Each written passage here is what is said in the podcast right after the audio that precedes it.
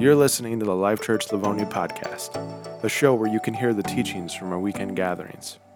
You can catch the full service on our Facebook or YouTube and head over to our website if you'd like to give. Here we're real people following a real God and experiencing real life. Welcome to Life Church Livonia. Life Church Livonia, it's me, it's Alex. And if you're watching online today, it is a normal service. And if you're in person, it's not. You're wondering, I came here to see Alex. Hopefully you didn't. But I came here to see Alex. Where is he? Here's the deal, guys. Listen, come here. I love you. I do. But this is my anniversary weekend and I couldn't get anyone else to preach. So this is our creative solution. As much as I love you, I love my wife, wait for it, a lot more. There we go. Yeah, a lot more than you. and that's good and right. So I hope you're not too offended by that. Well, welcome today. If you're new here, it's not normally like this. My name's Alex. I'm one of the pastors here at Life Church Livonia, and I'm away on an anniversary trip right now, and I can already tell I'm having a blast. Today we're starting a new series in the book of Psalms called Psalms, a Cry of the Soul.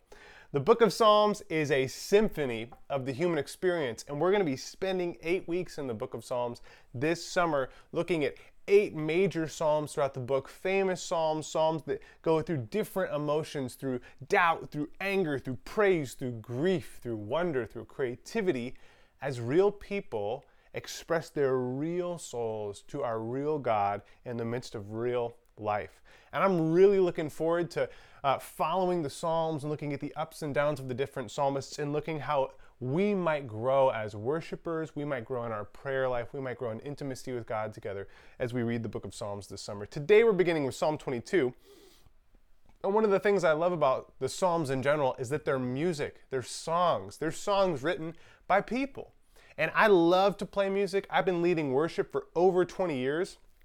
And as a teenager, I began writing songs. Now, you see, I wasn't great at writing songs when I started. I'm not gonna lie, I was pretty bad, and I was a little embarrassed about a lot of my songs, but I just, I couldn't help but write them.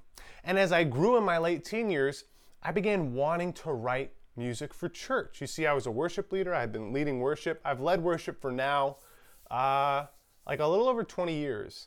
And as I was um, leading worship in church, I wanted to use some of my own songs, but as I began trying to write, I felt it was really difficult.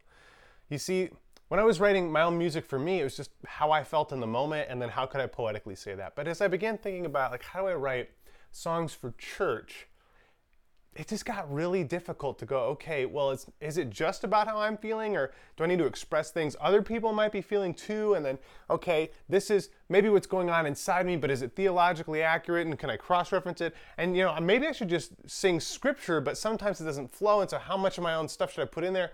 It was just these mounting filters that really kept me um, from feeling able to write a worship song. And soon, uh, not only had I found it was difficult because of all these filters to write my own worship songs, I began finding it difficult uh, to worship in church. Now, right belief is important, and that's what I was striving for, but I was caught up in a kind of legalism that was not just suffocating my songwriting, it was suffocating my ability to enter into worship. As we'd sing worship songs in church, I would evaluate them through the same lens I was evaluating my own music, and instead of worshiping, I was just critiquing and criticizing. Then one day in my own personal quiet time, I'm reading the Gospel of Matthew. I get to the end, and I read this interesting quote from Jesus on the cross. He says, um, About three in the afternoon, Jesus cried out in a loud voice, Eli, Eli, lema sabachthani, which means, My God, my God, why have you forsaken me? And at the end of that verse, there was a little footnote. And in my study Bible, I went down to the footnote and it said that Jesus was quoting directly from Psalm 22, which is a psalm of David, which is a song. And I was shocked because Jesus wasn't just making a theological statement about the nature of the cross, he wasn't just quoting a Bible verse. In that moment of darkness and weakness on the cross, Jesus was singing a song a song that David wrote as he quoted these song lyrics. And as a worship leader, I mean, this is what I was after, right? Like, I wanted to write and sing songs that pleased God's heart and wanted, made him want to sing along. But to say, My God has forsaken me, that felt scandalous. I mean, God forsaking and abandoning someone, that didn't seem theologically right. And I knew in that moment, if I had been alive at the time of David and he had showed me this song before it was in the Bible, I would have criticized it for its theological inaccuracy. I'd have said, David, God would never abandon us. You can't write that. You can't have our church singing that. It's just simply not true. What is it going to teach people about God? It may be how you feel, but it's just simply not good doctrine, David. Now, just to emphasize again, good doctrine is important, right belief is important, and it's something we aim for. But in the name of right belief, I had put a limit on how emotionally vulnerable I was allowed to be and how emotionally vulnerable others were allowed to be with God.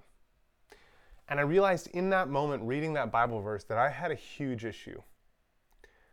I had an issue with being emotionally honest. And I thought it was godly to be emotionally honest about positive emotions. And I thought it was ungodly and inappropriate to be honest like this about negative emotions. In Psalm 22, I saw for the first time the snapshot of the kind of worship song Jesus would sing, and it was not the kind of worship song I would write. And I knew that. And I knew I was wrong, and I knew I needed to change. David's worship was the opposite of mine. He was so free to vulnerably express his emotions before God, even in the midst of his darkest and hardest feelings. Telling God, I feel like you've abandoned me in this darkness. And I knew that I would never write a song like that. But God looked at David's song and he called that worship. Grief, loss, trauma, difficulty, pain, abandonment, these are just inevitable parts of the human experience. All of us face these things. And when we do, we have to make a choice about how we're going to deal with them. Some of us try to bottle it up and we hide and say things like the past is in the past or that was so long ago or we bury our emotions and say things like time heals all wounds, right? But here's the deal.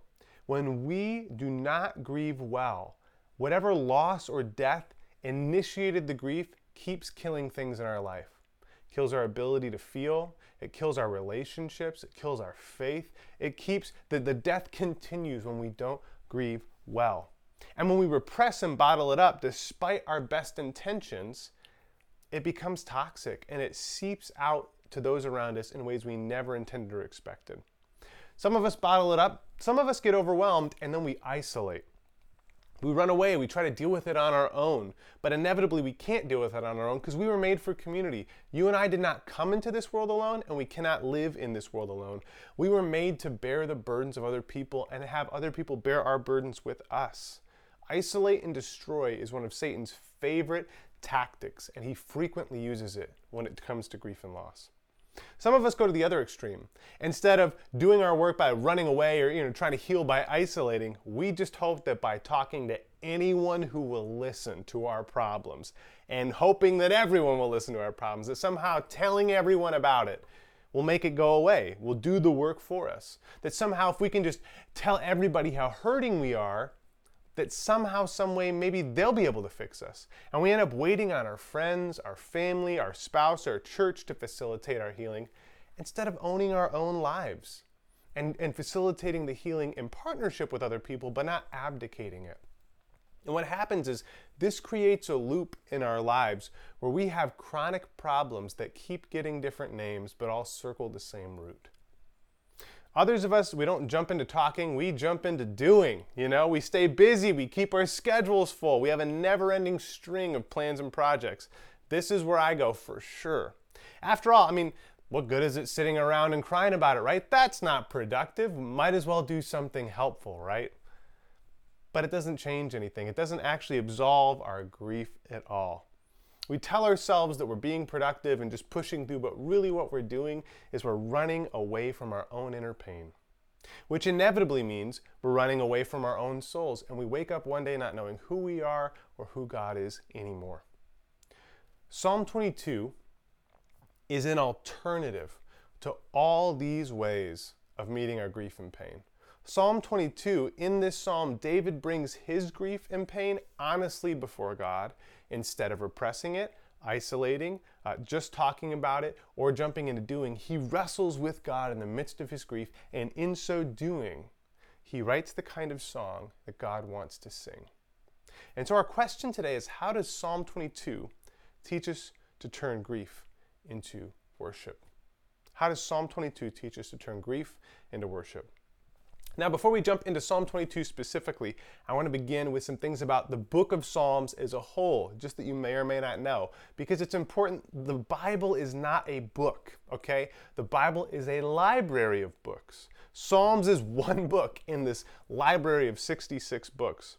The Psalms were written over spans of hundreds of years. Contributing authors were Moses, Solomon, Asaph, the sons of Korah, King David, and many authors are unknown. The Book of Psalms is a collection of 150 Hebrew poems, and its name in Hebrew means Book of Praises. Now, Hebrew poetry is very different than English poetry. One of the things we can get caught up in when reading the Psalms is we go, maybe it rhymed in its own language. You know what I mean? But it doesn't, okay? Hebrew poetry is not organized by rhymes. Uh, it's not uh, uh, organized by associating rhyming words. It's organized by associating similar thoughts. The Revell Bible Dictionary says this about Hebrew poetry. It says Hebrew poetry is often difficult to distinguish from Hebrew prose. The Hebrew language itself is almost poetic in its nature, being rich in imagery, alliteration, and other devices. Hebrew poetry does not rely on any obvious meter or rhyme. Rhythm was originally conveyed in the accent or stress placed on various syllables. The rhythm in Hebrew poetry is also found in patterns or arrangements of thoughts and concepts rather than in rhyme schemes. So that's what, something we need to kind of understand about the book as a whole. It's about how the thoughts relate to each other, not about how the sound of the words relate to each other. Furthermore, the book of Psalms is organized to be a microcosm of the Bible. You'll notice it begins with chapters 1 and 2, and those reflect and kind of mirror Genesis 1 and 2.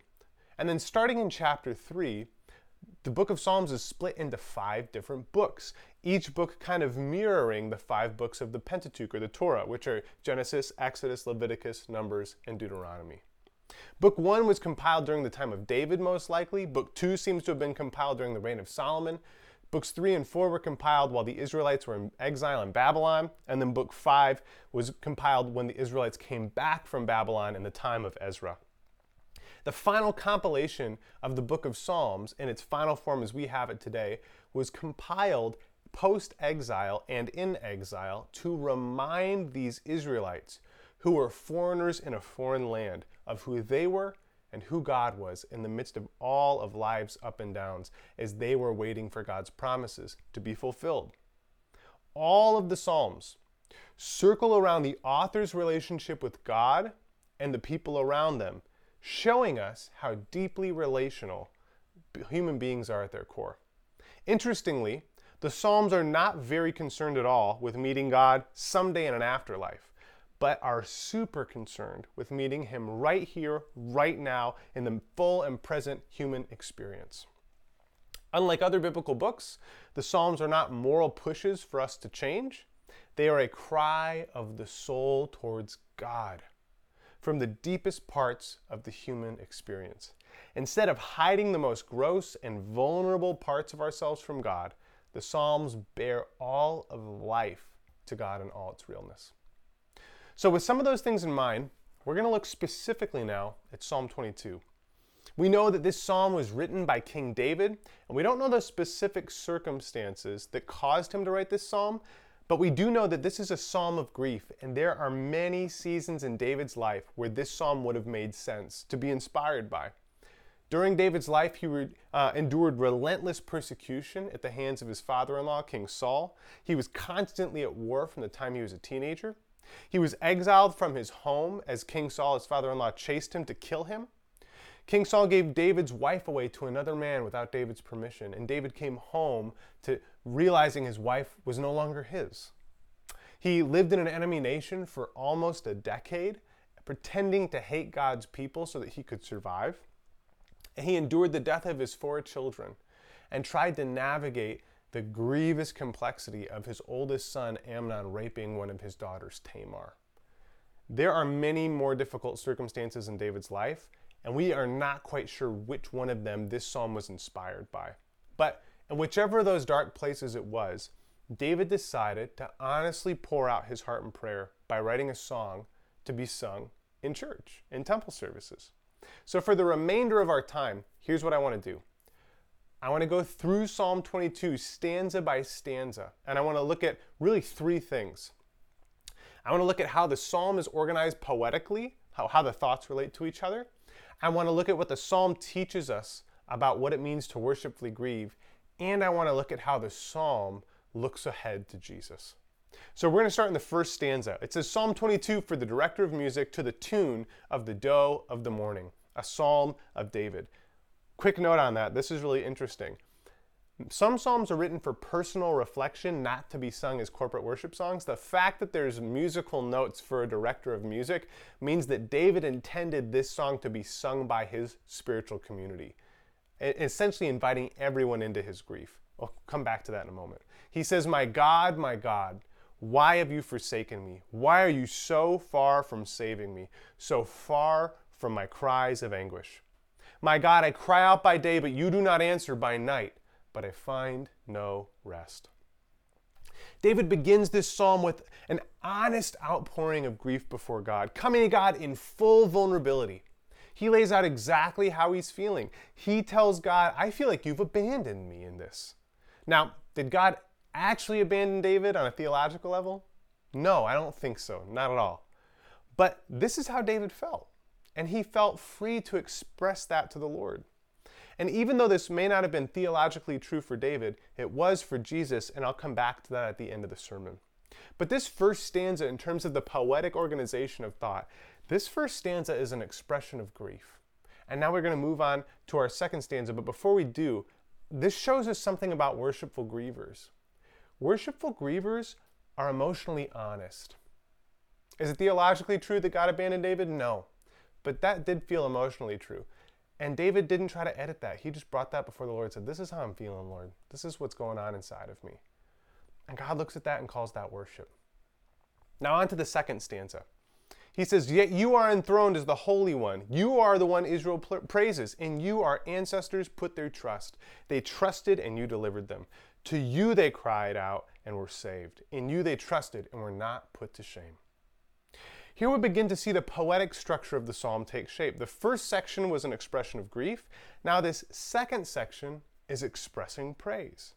And I kind of see this praise as a rebuttal to David's own inner world. You know, he's on this roller coaster of grief that I don't know about you, but I know all too well. Like, God, I'm hurting, but I know you're good. But life sucks, but I know you're good. You know, it's just like going the back and the forth, the back and the forth. Life is hard, but I know it can get better, but it's not right now. God, what do I do? I know that part of the grief process.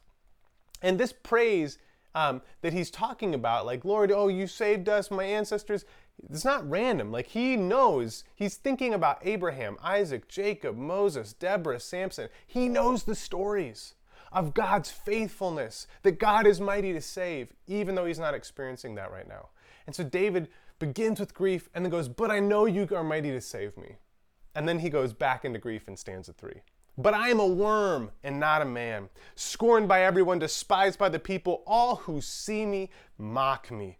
They hurl insult, insult, shaking their head. He trusts in the Lord, they say. Let the Lord rescue him. Let him deliver him, since he delights in him.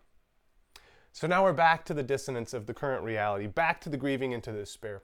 Not only is this an honest expression of grief, but in this verse, we begin to see the Holy Spirit speaking through David a thousand years before Jesus to prophesy about Jesus on the cross. Now, in Matthew 27, uh, we're not going to read it now, but it shows exactly this scene that David is describing about himself, but it shows that it's true of the cross as well. Two interesting other observations about the way this kind of foreshadows the cross. In verse 6, he says, I'm a worm and not a man. That word used for worm is tola. Okay, very interesting because tola refers to a specific type of worm. It was a worm that lived in tree trunks. And this worm was farmed to be crushed because its blood was used to create a red dye. And so the name for this worm was the crimson worm because it would be found in trees and then crushed crimson red in order to create something beautiful. And David, when he's talking about, I feel like a tola, a crimson worm, and not a man, we see looking ahead to Jesus that Jesus is crushed on the tree of the cross for our sakes to run crimson red so that he might make something beautiful too. Really cool, really amazing. Verse 7, like I said, describes the crucifixion scene in Matthew 27. I encourage you to look that up. We're not going to read it today. So he goes grief, praise, grief, and then he continues the pattern. And the fourth stanza of the poem is a stanza of praise as David rides the emotional roller coaster. Yet you brought me out of the womb. You made me trust in you, even at my mother's breast. From birth I was cast on you. From my mother's womb, you've been my God. What's interesting about this stanza of praise in comparison to the last one, the last one he said, Listen, you've helped my ancestors. I've heard the stories. I know you can do this. But now he's not talking about something God did for his ancestors. He says, Listen, Lord, you gave me life. You met me in my mother's womb and you saw that I was born. And life itself is a gift. So even though life is hard right now, I'm just recognizing and praising you for the fact that to live is a gift, even though I'm suffering. So we have this poetic pattern grief, praise, grief, praise. And David ends the first section of the psalm with a plea. He says, Do not be far from me, for trouble is near, and there is no one to help. This poetic pattern of grief, praise, and plea is a pattern I have seen in my own life. Lord, I hate this. This loss is breaking me, but I know you're good. I know you can save me. Please, God, do something. Help me, Lord. Help me.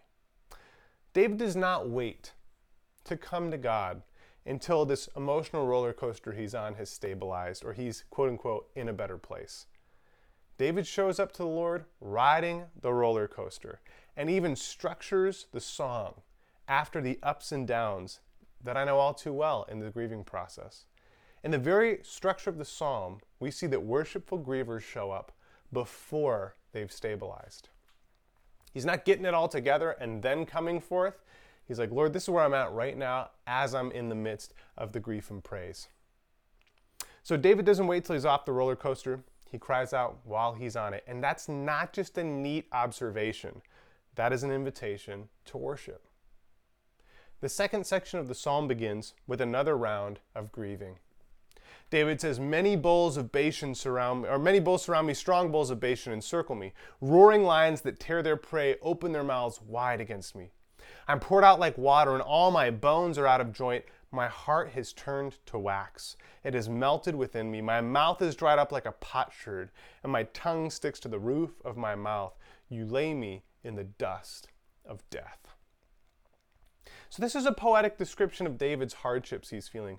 Bashan was a region in Canaan known for big animals, known for big people. It's kind of like it's, it's a more literal version of the Texas trope. You know, everything's bigger in Texas, right? Everything's bigger in Bashan. and so he's saying, not only is this an ox, which I don't know if you've ever been around a cow or an ox, they're huge, okay? So he's not only saying this is a massive animal that could crush me, but it's a it's a, a big animal. It's a Texas cow, right? It's like big on big on big. It's overwhelming. Okay, so he's saying that this uh, thing he's, he's faced with is overwhelming. And secondly, in verse 14, David says, I'm poured out like water, my heart is turned to wax, my mouth is drier than dust. He's essentially saying everything is inside out and backwards, right? Instead of feeling solid, I feel liquid. Instead of uh, my heart beating, it feels like it's melting. Instead of my mouth being wet, it's dry. Everything is backwards. Everything is upside down. Everything is inside out and wrong. And then he continues, this is a new pattern now. So we went grief, praise, grief, praise, plea. After the plea, David doubles down on the grief. He goes grief, grief again. And he continues with this Dogs surround me, a pack of villains encircle me. They pierce my hands and my feet.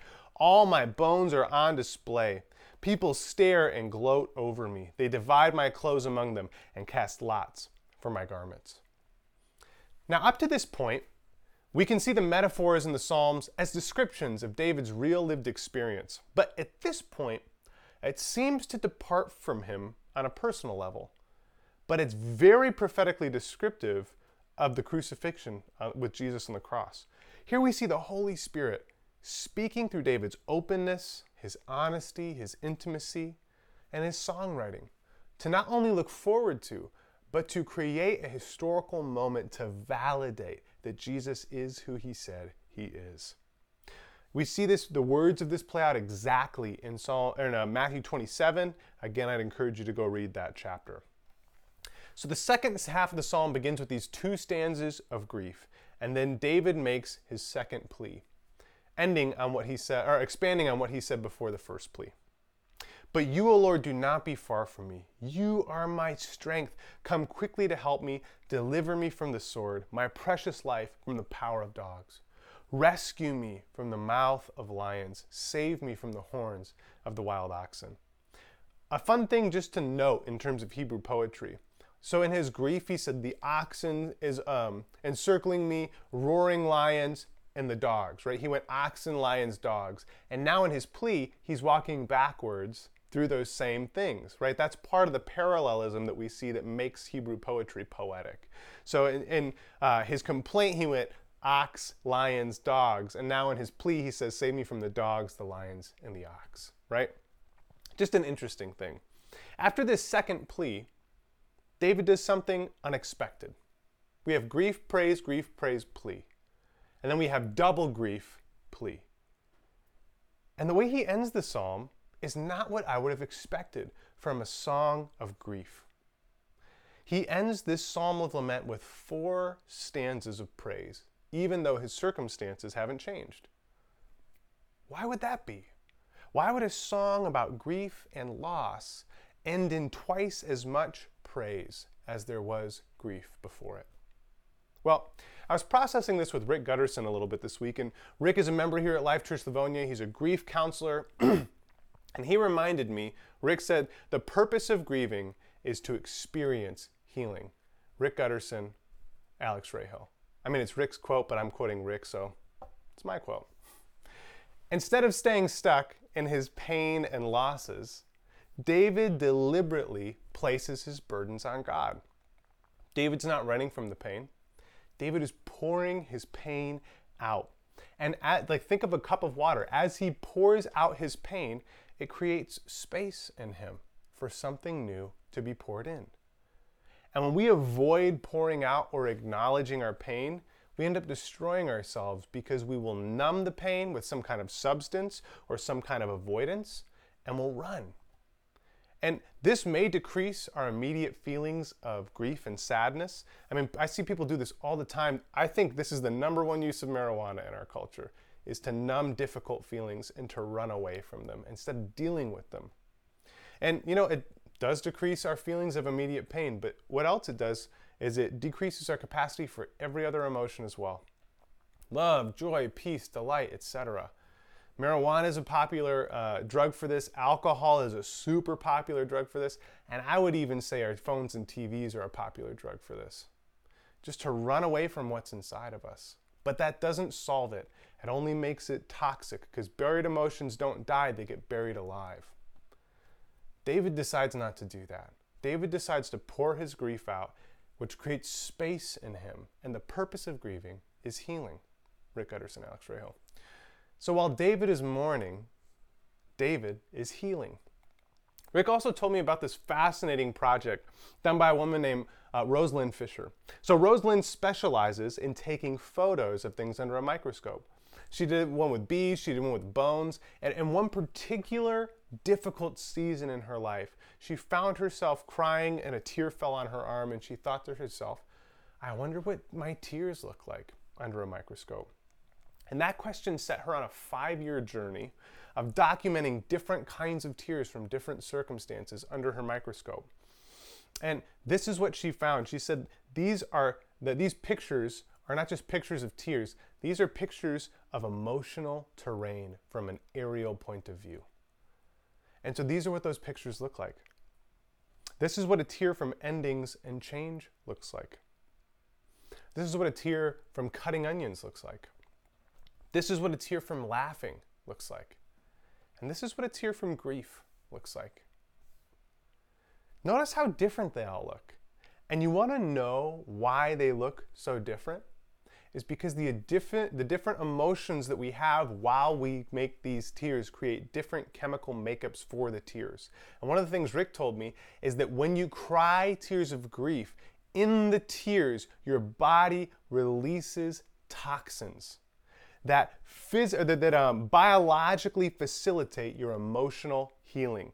Your tears are literally emptying you of the toxins that come with grief. And the process of crying biologically facilitates the process of emotional healing. The pattern that you see in the tears of grief are those toxins being expelled from the body. Another interesting thing, an observation by Dr. Henry Cloud, who is a renowned uh, psychiatrist and psychologist, he says he talks about the healing effect of crying, and then he makes an interesting observation about tear ducts. He says, "Have you ever wondered why tear ducts are in your eyes? Why aren't they in your armpits?" I mean, if they were there, you could have some anti tear deodorant, but no one would see them, smell them, or even know you were in pain. But they are in your eyes for that very reason. Your pain, your tears, should be seen by someone who is looking right into your soul as you go through that pain. Your pain needs to be seen and loved in order to be completely healed.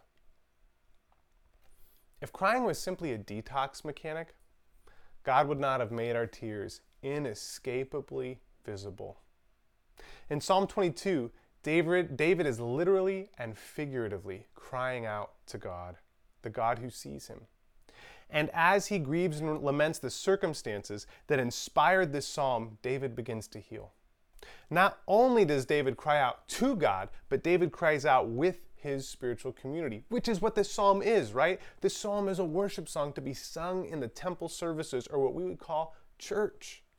And it is meant to invite other people into David's experience that they might grieve with him, and in so doing, that they would express their own grief. By this example, we see that worshipful grievers cry to God with others.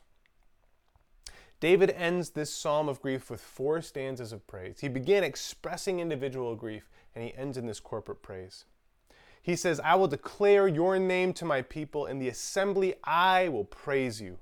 You who fear the Lord, praise him. All you descendants of Jacob, honor him. Revere him, all you descendants of Israel, for he has not despised or scorned the suffering of the afflicted one. He has not hidden his face from him, but has listened to his cry for help. From you comes the theme of my praise in the great assembly. Before those who fear you, I will fulfill my vows. The poor will eat and be satisfied. Those who seek the Lord will praise him. May your hearts live forever. All the ends of the earth will remember and turn to the Lord, and all the families of the nations will bow down before him. For dominion belongs to the Lord, and he rules over the nations. All the rich of the earth will feast and worship. All who go down to the dust will kneel before him, those who cannot keep themselves alive. Posterity will serve him. Future generations will be told about the Lord. They will proclaim his righteousness, declaring to a people yet unborn, He has done it. Psalm 22 begins with this individual grief and ends in this corporate praise.